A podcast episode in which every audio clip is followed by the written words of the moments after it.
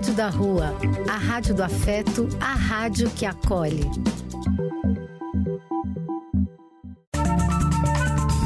Apoio: Casa de Vó, Banho para Geral e Instituto de Políticas Relacionais. Programa do Véio. A alegria do véio pulsando nas ruas, falando da vida, do amor e das pessoas.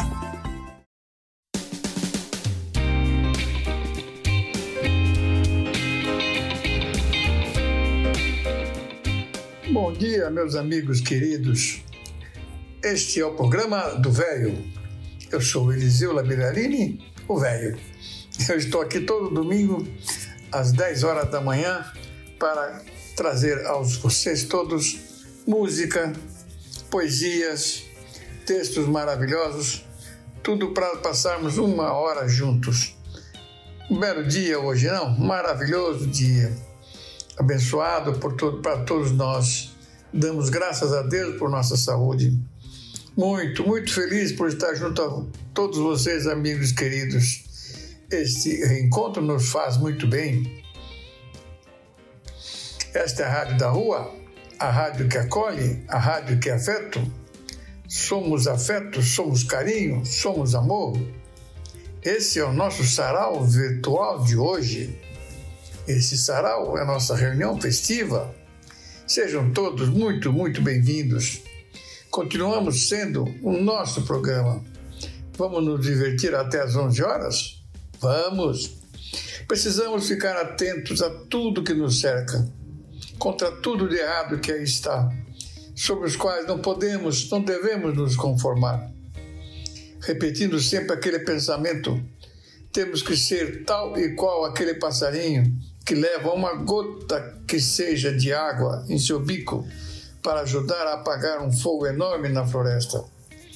Esse fogo enorme está representado por guerras, fome, miséria, preconceito racial. Mas nós somos valentes, nós somos, vamos em frente. Vamos em frente porque atrás vem gente. Grande abraço a todos vocês, muito obrigado pela atenção, viu?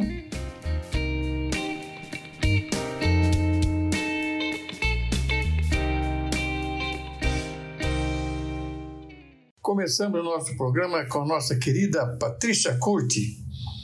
Ela sempre participa aqui conosco e ela é cantora. Vamos ouvir uma música dela, cantada por ela. Um abraço, Patrícia.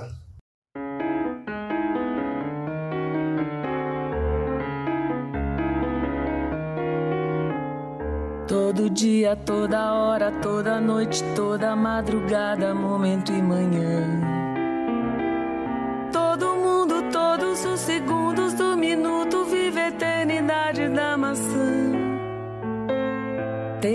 Serpente, nossa irmã. Sonho de ter uma vida sã. Quando a gente volta o rosto para o céu e diz olhos nos olhos da imensidão. Eu não sou cachorro, não. A gente não sabe o lugar certo de colocar o desejo. Todo beijo, todo medo, todo corpo em movimento está cheio de inferno e céu. Todo pranto, todo canto, todo santo, todo manto está cheio de inferno e céu. O que fazer com o que Deus nos deu?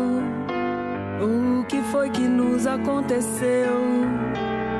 Quando a gente volta o rosto para o céu e diz olhos nos olhos da imensidão não sou cachorro, não. A gente não sabe o lugar certo de colocar o desejo. Todo homem, todo lobisomem sabe a imensidão da fome que tem de viver. Todo homem sabe que essa fome é mesmo grande,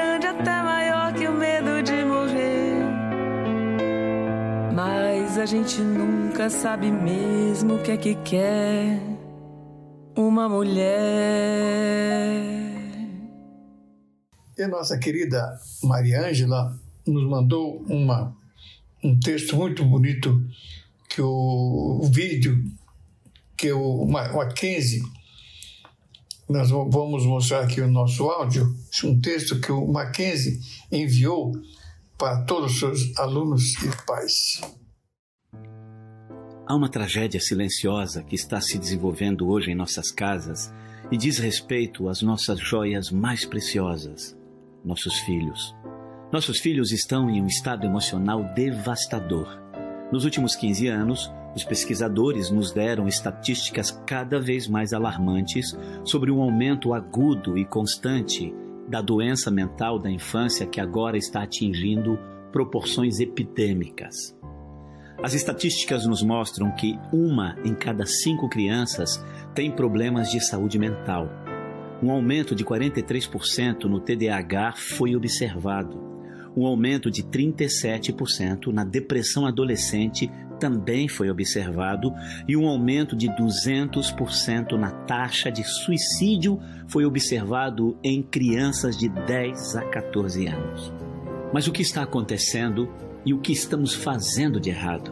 As crianças de hoje estão sendo estimuladas e superdimensionadas com objetos materiais, mas são privadas dos conceitos básicos de uma infância saudável tais como pais emocionalmente disponíveis, limites claramente definidos, responsabilidades, nutrição equilibrada e sono adequado, movimento em geral, mas especialmente ao ar livre, jogos criativos, interação social, oportunidades de jogos não estruturados e espaço até para que elas tenham tédio.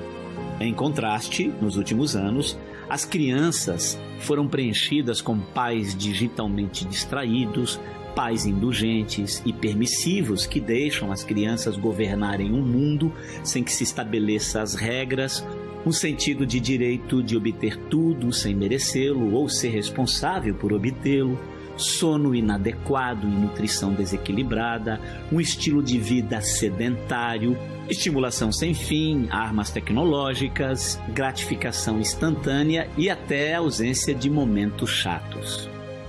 Mas então, o que devemos fazer? Se queremos que nossos filhos sejam indivíduos felizes e saudáveis, temos que acordar e voltar para o básico. Ainda é possível Muitas famílias veem melhorias imediatas após semanas de implementar as seguintes recomendações. Defina limites e lembre-se de que você é o capitão do navio. Seus filhos se sentirão seguros sabendo que você está no controle do leme. Ofereça às crianças um estilo de vida equilibrado, cheio do que elas precisam, não apenas do que elas querem não tenha medo de dizer não aos seus filhos se o que eles querem não é o que eles precisam. Forneça alimentos nutritivos e limite a comida lixo. Passe pelo menos uma hora por dia ao ar livre, fazendo atividades como ciclismo, caminhada, pesca, observação de aves, de insetos. Desfrute de um jantar familiar sem smartphones ou qualquer outra tecnologia que venha distraí-los. Divirta-se com jogos de tabuleiro com a família. E se as crianças são muito jovens para os jogos de tabuleiro, deixe-os guiar pelos seus interesses e permita que sejam eles que mandem no jogo. Envolva seus filhos em trabalhos de casa ou tarefas de acordo com a sua idade, como dobrar a roupa, arrumar os brinquedos, dependurar as roupas, colocar a mesa, a alimentação do cachorro, etc. Implemente uma rotina de sono consistente para garantir que seu filho durma o suficiente. Os horários serão ainda mais importantes para as crianças em idade escolar. Ensine responsabilidade e independência. Não os proteja excessivamente contra qualquer frustração ou erro. Errar os ajudará a desenvolver a resiliência e a aprender a superar os desafios da vida. Não carregue a mochila dos seus filhos. Não leve para eles a tarefa que esqueceram. Não descasque as bananas ou descasque as laranjas se eles podem fazer isso por conta própria. Em vez de dar-lhes o peixe, ensine-os a pescar. Ensine-os a esperar e a ter paciência quando a gratificação estiver atrasada. Forneça oportunidades para o tédio uma vez que o tédio é o momento em que a criatividade desperta. Não se sinta responsável por sempre manter as crianças entretidas. Não use a tecnologia como uma cura para o tédio e nem se sinta obrigado a oferecer no primeiro segundo de inatividade do seu filho. Evite usar a tecnologia durante as refeições, em carros, restaurantes, shopping. Use esses momentos como oportunidade para socializar e treinar os cérebros para como funcionar quando estiverem no modo tédio. Ajude-as a criar, por exemplo, uma garrafa de tédio com ideias de atividades para quando estiverem entediadas. Esteja emocionalmente disponível para se conectar com as crianças e ensinar-lhes a autorregulação e habilidades socioemocionais. Desligue os telefones à noite quando as crianças têm que ir para a cama para evitar a distração digital. Torne-se um regulador ou um treinador ou coach emocional dos seus filhos. Ensine-os a reconhecer e a gerenciar suas próprias frustrações e raiva Ensine-os a dizer olá, a se revezar, a compartilhar sem se esgotar de nada, a agradecer e agradecer, reconhecer o erro e pedir desculpas sem serem forçadas para isso e sejam um modelo de todos esses valores. Conecte-se emocionalmente, sorria, abrace, beija, faça cócegas, leia, dance, pule, brinque ou até rasteje-se com elas. Enfim, seja o coach dos seus filhos. O maior legado que você pode deixar para o mundo não é o dinheiro ou os bens materiais que você deixará para os seus filhos, mas o tipo de filhos que você deixará para o mundo.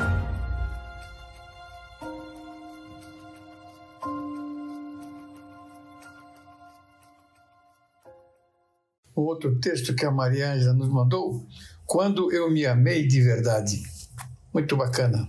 Quando eu me amei de verdade, eu entendi que em qualquer situação eu estava no lugar certo, na hora certa, no momento certo. Então eu pude relaxar. Hoje eu sei que isso tem nome: autoestima. Quando eu me amei de verdade, eu pude perceber que minha angústia não passava de um sinal de que eu estava indo contra minhas verdades. Hoje eu sei que isso é autenticidade. Quando eu me amei de verdade, eu parei de desejar que a minha vida fosse diferente. E eu comecei a ver que tudo o que acontece contribui para o meu crescimento. Hoje eu chamo isso de amadurecimento. Quando eu me amei de verdade, eu comecei a perceber como é ofensivo tentar forçar alguma situação ou alguém só para realizar aquilo que eu quero, mesmo sabendo que não é o momento ou a pessoa não está preparada, inclusive eu.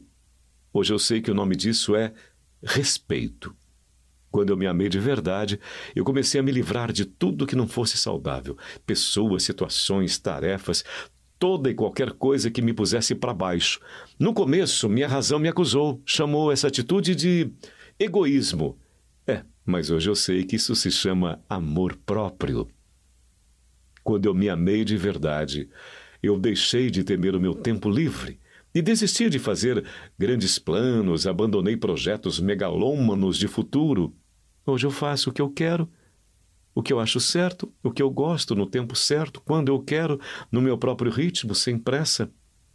Hoje eu sei que isso é simplicidade. Quando eu me amei de verdade, eu desisti de querer sempre ter razão, e com isso eu errei muito menos. Hoje eu descobri a humildade. Quando eu me amei de verdade, eu desisti de ficar revivendo o passado e de me preocupar com o futuro, amanhã. Hoje eu me mantenho no presente que é onde a vida acontece. Hoje eu vivo um dia de cada vez, um dia de cada vez. Isso é plenitude. Quando eu me amei de verdade, eu percebi que a minha mente pode me atormentar demais e me decepcionar demais. Mas quando eu coloco a minha mente a serviço do meu coração, ela se torna uma grande e valiosa aliada. Tudo isso é saber viver chegou a hora de uma música. E agora a música é de Javan. Vamos nos divertir.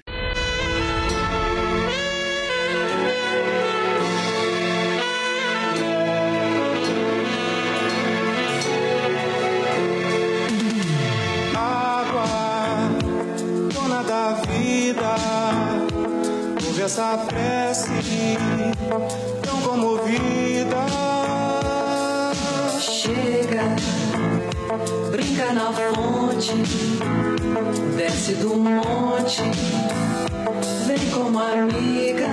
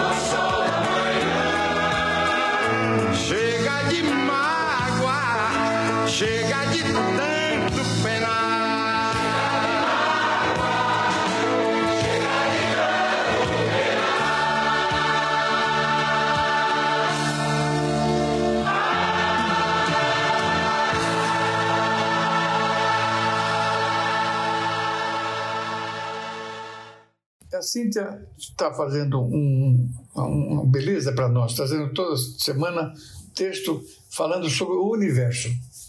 Hoje ela fala sobre os cometas. Queridos amigos e ouvintes do programa do Véio, hoje, continuando nossa série sobre astronomia, trago para vocês as diferenças entre cometa, asteroide e meteoro. Cometas, asteroides e meteoros são objetos distintos e comumente citados no nosso cotidiano. Por esse motivo, é interessante saber o que é cada um deles e quais são as suas características. Asteroides. Os asteroides são corpos rochosos, geralmente metálicos, remanescentes do violento passado dos planetas, ou seja, são detritos originados de colisões entre planetas, por exemplo. A maior parte dos asteroides do sistema solar está localizada entre as órbitas de Marte e Júpiter. Não possui formato definido e nem gravidade suficiente para que sejam considerados planeta. Asteroides muito grandes costumam ser chamados de planetoides. Grande parte dos asteroides no sistema solar apresenta cerca de um quilômetro de diâmetro mas alguns podem chegar a centenas de quilômetros. Asteroides pequenos, geralmente com menos de um quilômetro de diâmetro, são chamados de meteoroides. Cometas. Os cometas são geralmente formados por gases e gelos solidificados pelas baixas temperaturas do espaço. Quando se aproximam do Sol, passam a exibir uma longa e brilhante cauda, que surge em razão da evaporação de sua superfície quando exposta aos ventos solares. podem ser divididos entre cometas periódicos e não periódicos.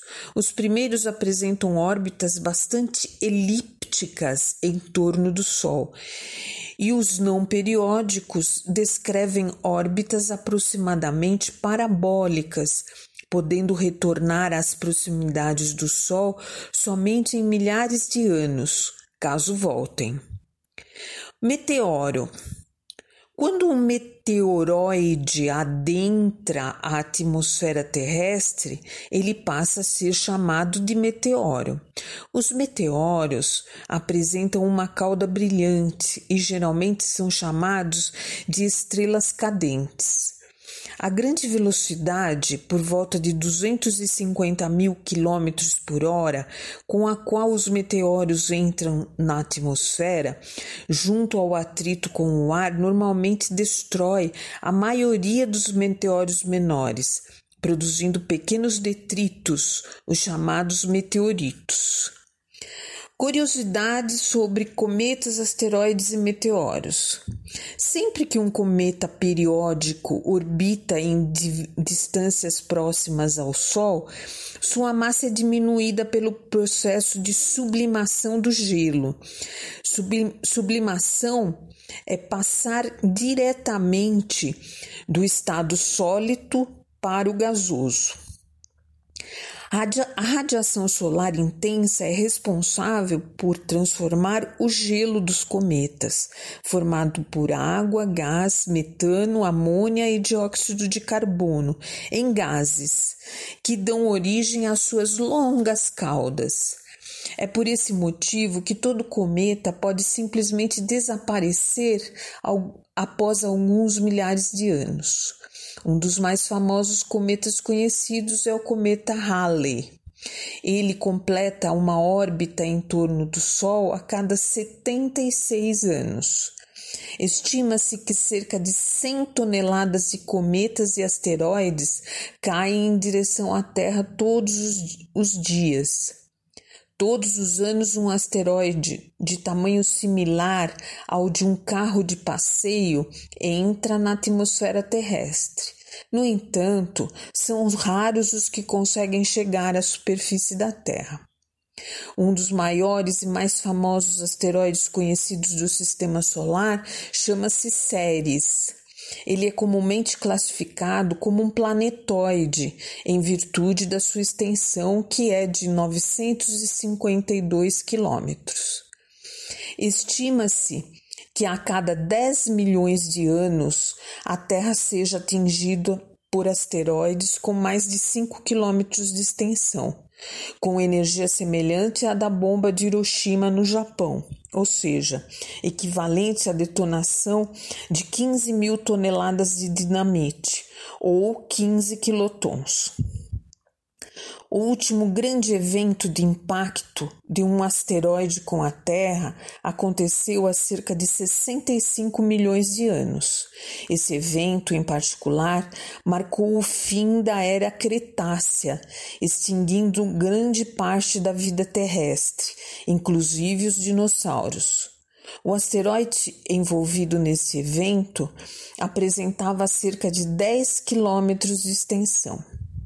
Em 1908, em Tunguska, na Rússia, um asteroide de algumas dezenas de metro, metros destruiu uma grande região florestal de 2.150 quilômetros quadrados, uma área do tamanho do arquipélago de Açores.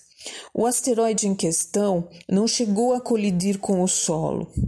Toda a destruição foi causada pelo deslocamento de ar do asteroide, que explodiu entre 5 e 10 quilômetros de altura, com uma energia próxima a mil bombas nucleares, 30 megatons. O meteorito chamado Roba foi encontrado na Namíbia, no continente africano. Ele caiu na Terra há cerca de 80 mil anos e sua massa, constituída principalmente de níquel e outros metais é de cerca de 70 toneladas. A fonte é Mundo Educação UOL. É isso, amigos, e até o próximo domingo.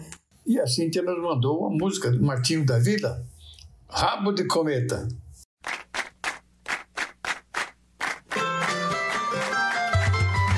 Nanai, nai, ne, ne, ne, nai, nai, ne.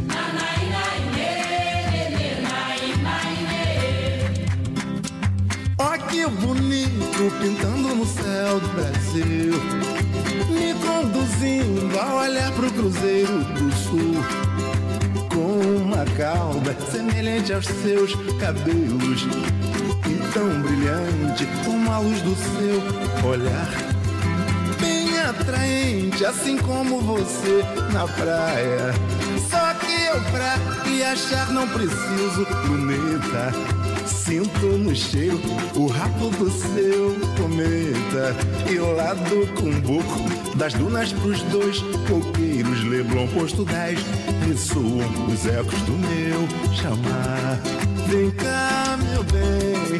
Vem cá, meu bem. Chega pra cá, neném. Chega pra cá, neném. Trilo, apito que eu entro nos trilhos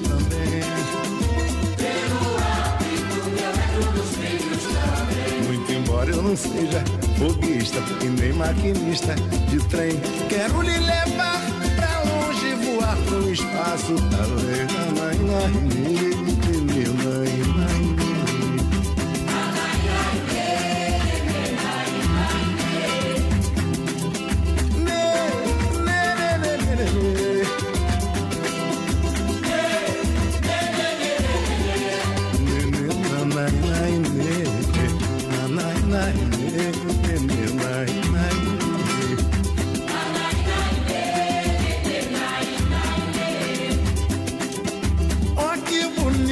Pintando no céu do Brasil, me conduzindo a olhar pro Cruzeiro do Sul, com uma cauda semelhante aos seus cabelos, e tão brilhante como a luz do seu olhar, bem atraente, assim como você na praia.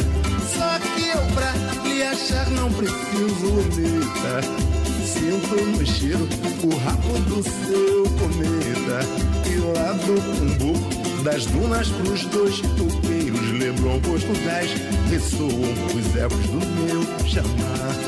Vem cá, meu bem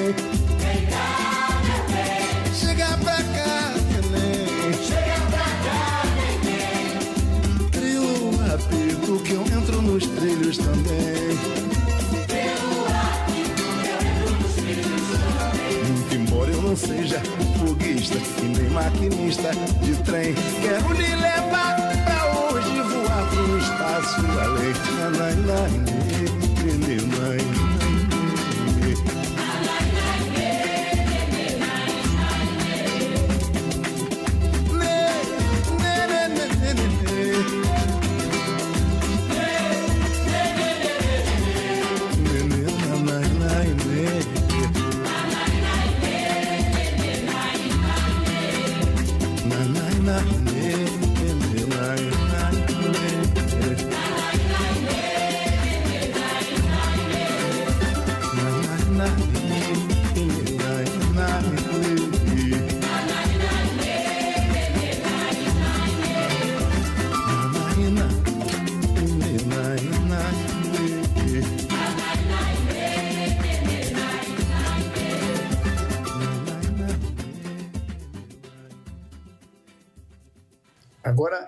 Helena, um texto magnífico. Vamos prestar atenção nela. Bom dia, amigos do programa do Véio. Já ouviram falar sobre consciência espiritual? Estava eu aqui lendo o site purenergiapositiva.com e me deparei com os estudos de David Ramon Hawkins. Já falei dele aqui em outras oportunidades, mas acho que o momento pede novamente o que ele estudou e compartilhou. Ele nasceu nos Estados Unidos em 1927 e desencarnou em 2012 no Arizona. Ele foi um médico psiquiatra e também escritor, que dedicou boa parte da sua vida a estudar e entender mais a consciência humana. Todo esse interesse se originou das suas experiências de vida e também quase morte pela qual passou. Durante toda sua infância e adolescência, Hawkins viveu uma série de acontecimentos transcendentais. Já adulto, formou-se em psiquiatria e também serviu a Segunda Guerra Mundial. Ele chegou à beira da morte por causa de um vício em álcool, chegando a ficar inconsciente. Segundo ele, quando acordou, se sentia diferente e acreditava estar com a consciência mais elevada, além de um forte sentimento a respeito da existência de Deus. Foi então que, de, que dedicou a sua vida a elevar a própria consciência espiritual e ajudar outras pessoas a fazerem o mesmo.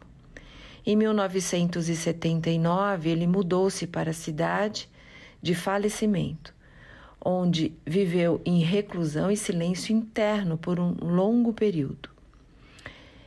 Quando retornou à sociedade, começou a escrever suas obras a respeito do tema. Vejam vocês que ele montou uma tabela de acordo com as energias, de acordo com a vibração em hertz. Então vamos lá estado emocional e a sua vibração. Comecemos pelo 20, 20 Hz. Qual é o estado que leva a isso? É a vergonha, a humilhação. 30 Hz, a culpa, o remorso. Elevando um pouco mais, 50 Hz, a apatia, a desesperança. 75 Hz, a tristeza, o arrependimento. 100 Hz, o medo, a ansiedade. 125, desejo, cobiça. 150, a raiva, o ódio, o ressentimento. 175, o orgulho, o desprezo, a rejeição. 200 Hz, a coragem, a determinação. 250, a neutralidade, a lucidez. 310, a força de vontade, o otimismo. 350, a aceitação, o perdão, a resiliência. 400 Hz, a razão, a compreensão 500 Hz. Olha que beleza! O amor, a contemplação. 540 a alegria, a serenidade. 600 Hz a paz, a felicidade. 700 a 1000 Hz a iluminação, indescritível. De 900 para cima, a gratidão que é o maior nível que um ser humano, que as emoções humanas conseguem chegar, a gratidão. Então, vejam vocês o quanto nos ajuda a entender um pouco mais isso. Que as vibrações mais baixas tendem a nos trazer mais doenças e as vibrações mais altas nos ajudam a ter uma vibração melhor para a parte física, emocional e espiritual. Então, vamos entender um pouquinho mais, só para terminar aqui, o que é vibração. O corpo humano tem o poder de emitir ondas eletromagnéticas, sendo que as ondas elétricas vêm do cérebro e as magnéticas são emitidas pelo coração. Quando estão juntas, são capazes de produzir um campo vibracional que fica em volta do corpo físico. Esse campo pode se alterar de forma dependendo de como nos relacionamos com as pessoas e como é a nossa percepção de acontecimentos. Tal como toda onda eletromagnética, atraímos coisas que são semelhantes ao que emanamos. Existe receita melhor que isso para a nossa saúde? Então, vamos manter a nossa vibração mais alta, tendo bons sentimentos para conosco e para com quem está tão próximo. Desejo a todos um ótimo domingo e uma excelente semana. E a música que a Helena nos mandou é Acorda, amor.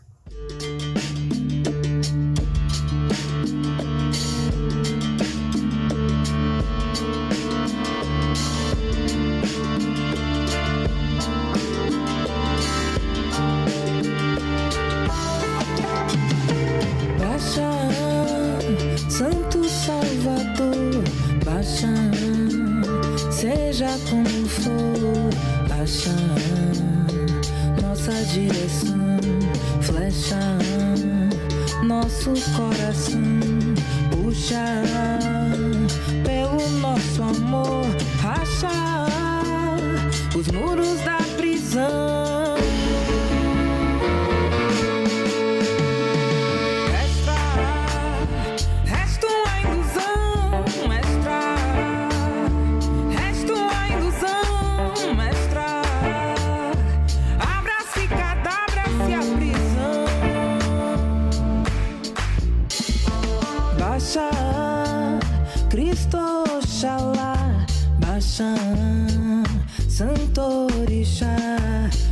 chão. Chuva, laser, gás, bicho. Planta tanto faz, brecha. Faça se abrir, deixa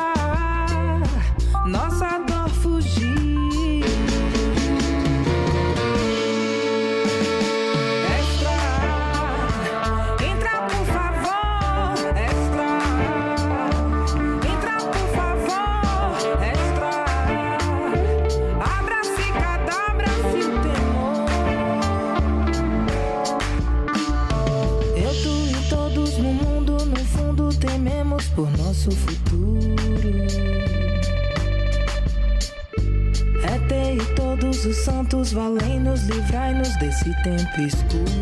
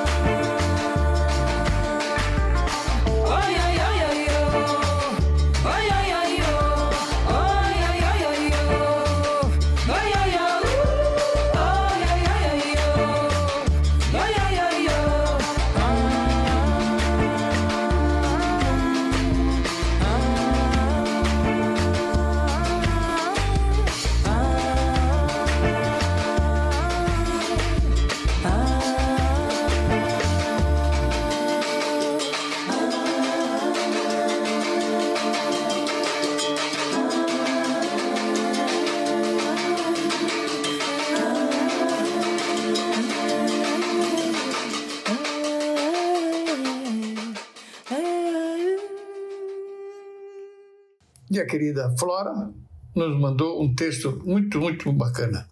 Vamos ouvi-la? Bom dia, queridos ouvintes do programa do Velho. Hoje eu trago uma crônica sobre a amizade. O autor, Padre João Batista Zequim. Não há floresta de ipês, há ipês nas florestas. Um aqui, outro lá, como não há multidão de amigos, há amigos na multidão. Raros, consistentes, mas poucos. O IP marca sua presença na paisagem como o amigo marca sua presença na memória. No IP, a flor é frágil e passageira. O tronco é sólido e resistente. O tronco é a alma. A flor é a palavra. No amigo, mais que na palavra, é na alma que se apoia o coração que busca. Mas mais importante que aquilo que se diz é aquilo que se é. O IP chama atenção, mas não se exibe. É assim com o amigo. Presente na hora exata, não alardeia a amizade que oferece. O IP nada pede, nasce espontâneo e não fica a exigir cuidados. Como o amigo que não é interesseiro. Entre tantas lições que nos dá o IP, esta da amizade é das mais preciosas. Não é rico porque não tem frutos, consegue ser amado por aquilo que é. Ele vem dizer todos os anos que a amizade é um tesouro, como o ouro da cor que o reveste. Cultive a amizade, ela é forte como o tronco do ipê, é como a vida que não desiste. Um excelente domingo a todos. Abraços. Hoje, nossa querida Fernanda nos mandou três participações dela. Nós agradecemos muito. As três sobre Carlos Drummond de Andrade. Primeiro, vamos ouvir Fernanda na sua própria voz. Caro ouvinte do programa do Véio, seguimos falando de poesia? Hoje falaremos de Carlos Drummond de Andrade, poeta, contista e cronista brasileiro no período modernista. Considerado um dos maiores escritores do Brasil, Drummond fez parte da segunda geração modernista. Foi o precursor da chamada Poesia de 30, com a publicação da obra Alguma Poesia. Carlos Drummond de Andrade nasceu em 31 de outubro de 1902, em Itabira, no Mato Dentro, interior de Minas Gerais. Descendente de uma família de fazendeiros tradicionais na região, Drummond foi o nono filho do casal Carlos de Paula Andrade e Julieta Augusta Drummond de Andrade. Desde pequeno, Carlos demonstrou grande interesse pelas palavras e pela literatura. Em 1916, ingressou no colégio em Belo Horizonte.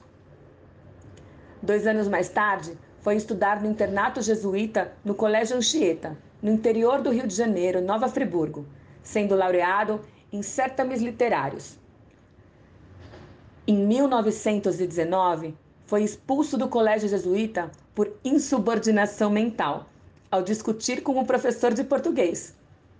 Assim, retorna a Belo Horizonte. A partir de 1921, começa a publicar seus primeiros trabalhos no Diário de Minas. Formou-se em farmácia na Escola de Odontologia e Farmácia de Belo Horizonte, porém nunca exerceu a profissão. Em 1925, casou-se com Dolores Dutra de Moraes, com quem teve dois filhos. Carlos, Carlos Flávio, que em 1927 só viveu meia hora, e Maria Julieta Drummond de Andrade, nascida em 1928. Em 1926, ministra aulas de Geografia e Português no Ginásio Sul-Americano de Tabira e trabalha como redator-chefe do Diário de Minas. Continuou com os seus trabalhos literários em 1930, publica seu primeiro livro intitulado Alguma Poesia. Um dos seus poemas mais conhecidos é No Meio do Caminho. Ele foi publicado na revista de Antropofagia de São Paulo em 1928. Na época, foi considerado um dos maiores escândalos literários do Brasil. No meio do caminho tinha uma pedra. Tinha uma pedra no meio do caminho. Tinha uma pedra, no meio do caminho tinha uma pedra. Nunca me esquecerei desse acontecimento na vida de minhas retinas tão fatigadas. Nunca me esquecerei que no meio do caminho tinha uma pedra, tinha uma pedra no meio do caminho. No meio do caminho tinha uma pedra. Trabalhou como funcionário público durante grande parte da sua vida e se aposentou como chefe de seção após 35 anos de serviço público. Em 1982, com 80 anos, recebeu o título de doutor honoris causa pela Universidade Federal do Rio Grande do Norte. Drummond faleceu em 17 de agosto de 87 no Rio de Janeiro. Morreu com 85 anos, poucos dias após a morte da sua filha, cronista Maria Julieta Drummond de Andrade, sua grande companheira. Algumas curiosidades sobre Drummond. Com notória importância na cultura brasileira, Drummond é considerado um dos mais influentes poetas brasileiros do século XX. Algumas homenagens a eles estão nas cidades de Porto Alegre, capital do Rio Grande do Sul, com a estátua Dois Poetas, e na cidade do Rio de Janeiro, na praia de Copacabana, a estátua conhecida como Pensador. O documentário O Poeta de Sete Faces, de 2002, retrata a vida e a obra de Drummond. Ele foi escrito e dirigido pelo cineasta brasileiro Paulo Thiago. Dentre os anos de 1988 e 1990, a imagem de Drummond esteve presente nas notas de 50 cruzados. Drummond escreveu muita poesia, prosa, literatura infantil e realizou muitas traduções. Possui uma vasta obra que muitas vezes é marcada por elementos da sua terra natal, como é o caso da poesia Confidência de Itabirano. Alguns anos vivi em Itabira, principalmente nasci em Itabira. Por isso sou triste, orgulhoso, de ferro. 90% de ferro nas calçadas, 80% de ferro nas almas. E esse alinhamento do que na vida é porosidade e comunicação. A vontade de amar, que me paralisa o trabalho, vem de Itabira de suas noites brancas sem mulheres e sem horizontes. E o hábito de sofrer, que tanto me diverte, é doce herança itabirana. De Tabirana trouxe prendas diversas, que ora te ofereço. Esta pedra de ferro, futuro aço do Brasil. Este São Benedito do velho santeiro Alfredo Duval. Este couro de anta, estendido no sofá da sala de visitas este orgulho, essa cabeça baixa. Tive ouro, tive gado, tive fazendas. Hoje sou funcionário público. Itabira é apenas uma fotografia na parede. Mas como dói. Mais algumas obras, poema de sete faces, um dos meus preferidos. Quando nasci, um anjo torto desses que vivem na sombra disse: Vai, Carlos, ser gaúcho da vida. As casas espiam os homens, que correm atrás de mulheres. A tarde talvez fosse azul, não houvesse tantos desejos. O bonde passa cheio de pernas, pernas brancas, pernas amarelas. Para que tanta perna, meu Deus? pergunta meu coração. Porém, meus olhos não perguntam nada. O homem atrás do bigode é sério, simples e forte. Quase não conversa, tem poucos, raros amigos, o homem atrás dos óculos e do bigode. Meu Deus, por que me abandonaste? Se sabia que eu não era Deus, se sabias que eu era fraco. Mundo, mundo, vasto mundo. E se eu me chamasse Raimundo, seria uma rima, não seria solução. Mundo, mundo vasto mundo, mais vasto é o meu coração. E não devia te dizer, mas essa lua mas esse conhaque botam a gente comovido como o diabo. Um bom domingo para todos e até a semana que vem com mais poesia. E agora, Fernanda nos mandou a declamação e canto também de Maria Bethânia, de uma poesia de, do Drummond, Consolo na Praia. Vamos, não chores. A infância está perdida. A mocidade está perdida. Mas a vida não se perdeu. O primeiro amor passou, o segundo amor passou, o terceiro amor passou. Mas o coração continua. Perdeste o melhor amigo, não tentaste qualquer viagem, não possuís carro, navio, terra, mas tens um cão. Algumas palavras duras, em voz mansa, te golpearam. Nunca, nunca cicatrizam. Mas e o humor? A injustiça não se resolve à sombra do mundo errado. Murmuraste um protesto tímido, mas virão outros. Tudo somado, devias precipitar-te de vez nas águas. Estás nu na areia, no vento. Dorme, meu filho. Hora de delicadeza, casalho, sombra, silêncio. Haverá disso no mundo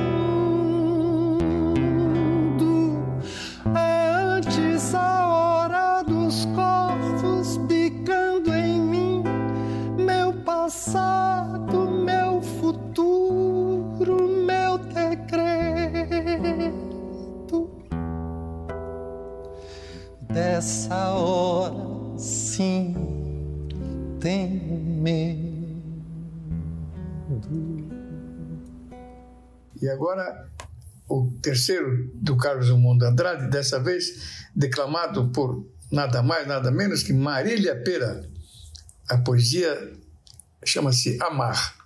Sabe o que acontece? Eu vou ficando emocionada com, com, com o que eu estou dizendo e aí eu, eu, passo a não enxergar, sabe? Fico lacrimejando.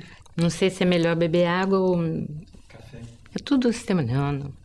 É tudo emoção, emoções. É. Primeiro a gente tem que se acalmar.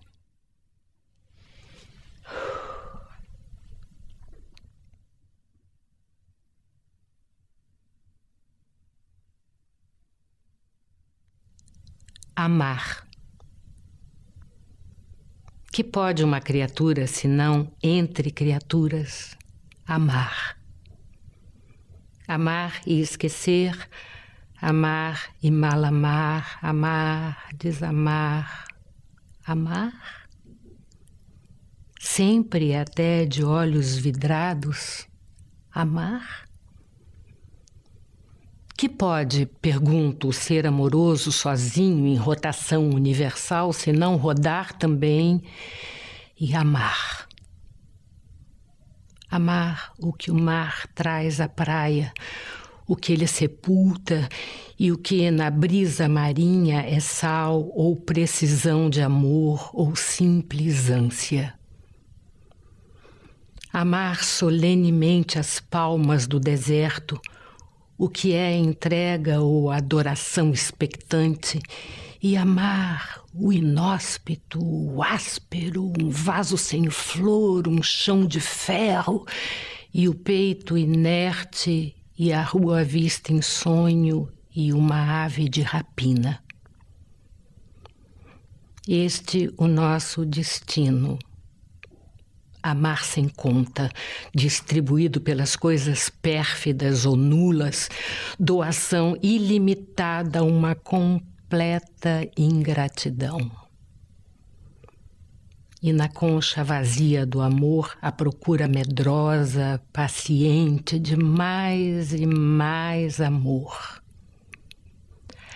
Amar a nossa falta mesma de amor e na secura nossa amar a água implícita e o beijo tácito e a sede infinita.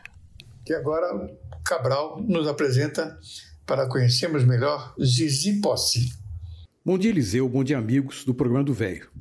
Hoje vamos falar sobre essa grande cantora brasileira que é Zizi Posse. Zizi Posse nasceu em São Paulo no dia 28 de março de 1956.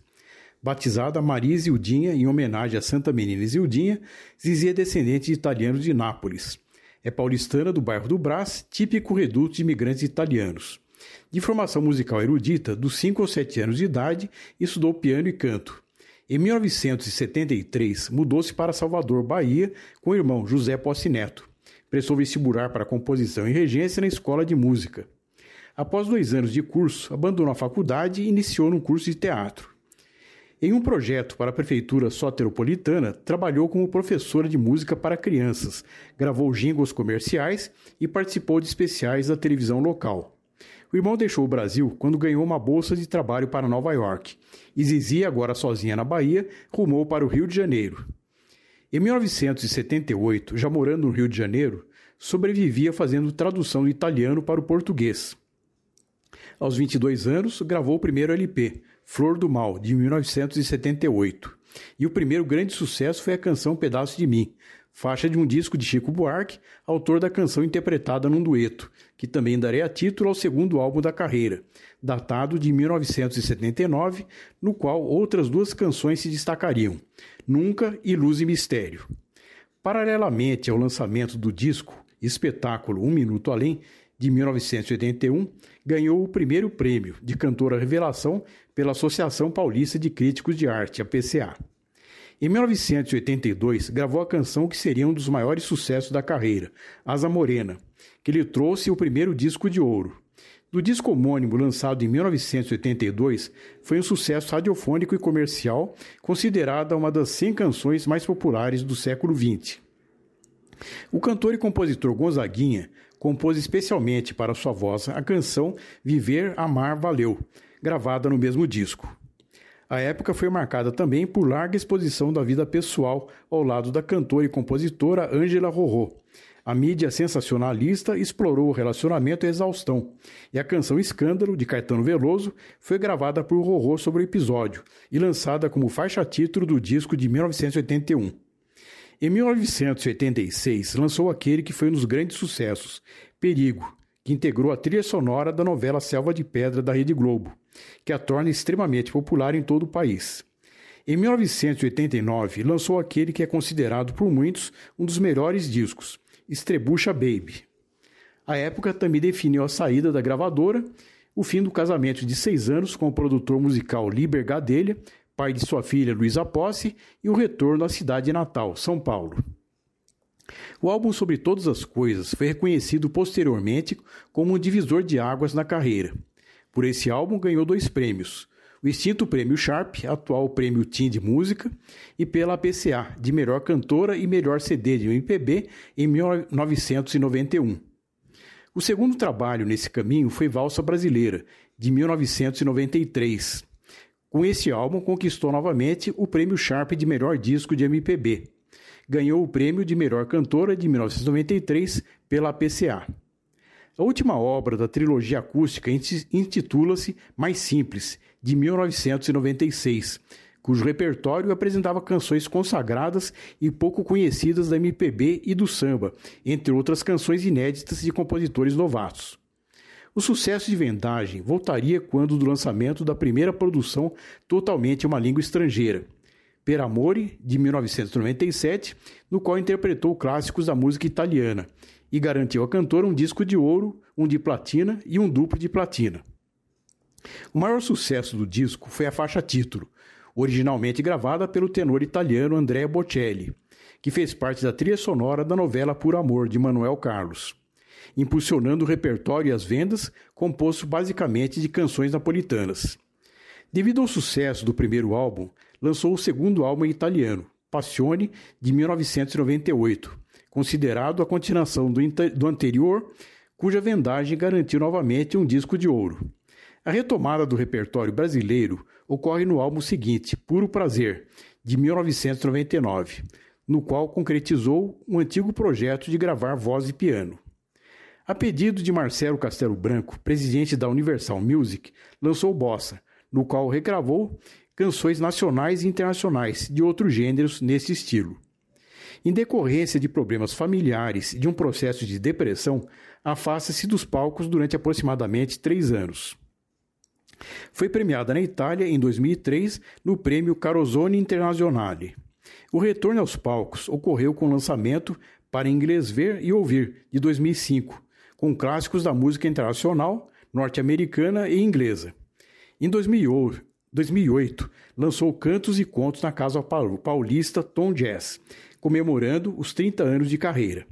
As apresentações foram realizadas ao lado de colegas com quem mantém afinidade musical. Alcione, Alceu Valença, João Bosco, Eduardo Duzec, entre outros. Da nova geração, a cantora Luísa Posse e Ana Carolina. Em 2011, a parada LGBT do Rio de Janeiro teve como canção-tema um dos sucessos da carreira de Zizi, A Paz. Fonte consultada, Wikipédia, Enciclopédia Livre. Era isso, meus amigos. Um forte abraço e uma ótima semana a todos. E o Cabral nos mandou uma música cantada pela Zizi Posse, é claro. Chama-se A Paz.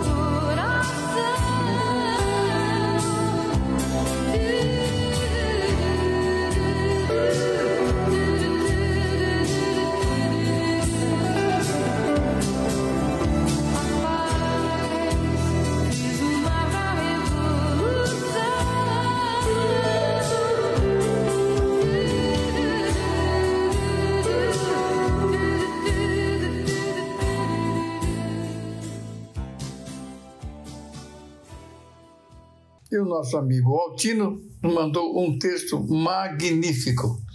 Muito obrigado, Altino. Perguntei a um amigo que já ultrapassou aos 60 anos e está chegando aos 80. Que tipo de mudança ele está sentindo? E ele me enviou as seguintes linhas muito interessantes que eu gostaria de compartilhar com todos vocês. 1. Um, depois de amar os meus pais, meus irmãos, minha esposa, meus filhos, meus amigos, agora eu comecei a me amar.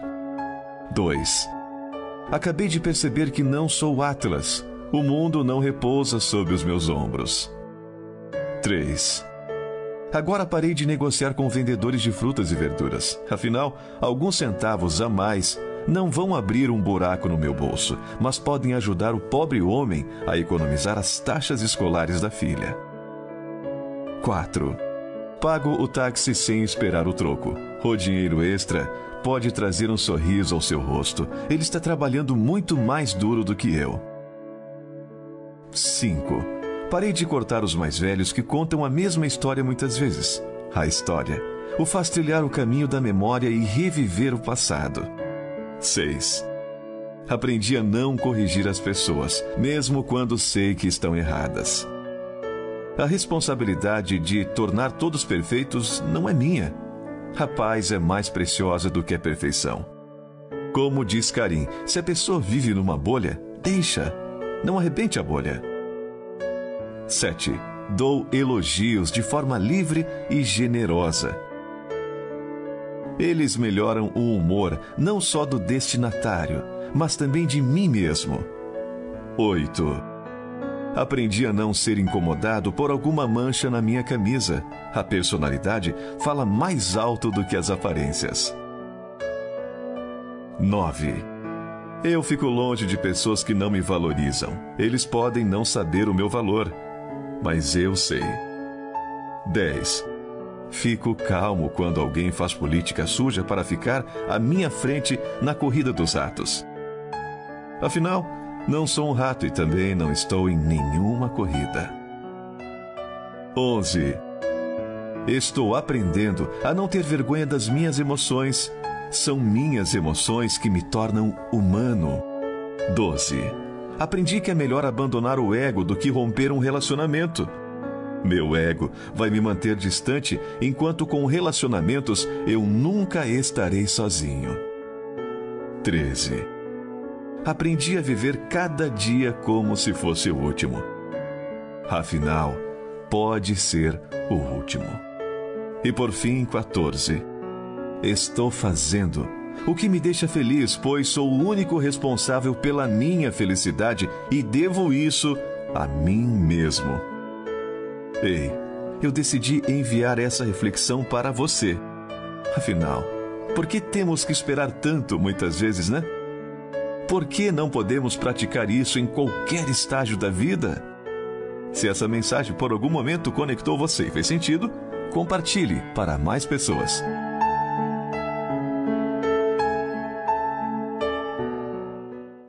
E assim é, meus amigos, que encerramos o nosso programa de hoje. Agradecendo muito a atenção, obrigado por, pela audiência.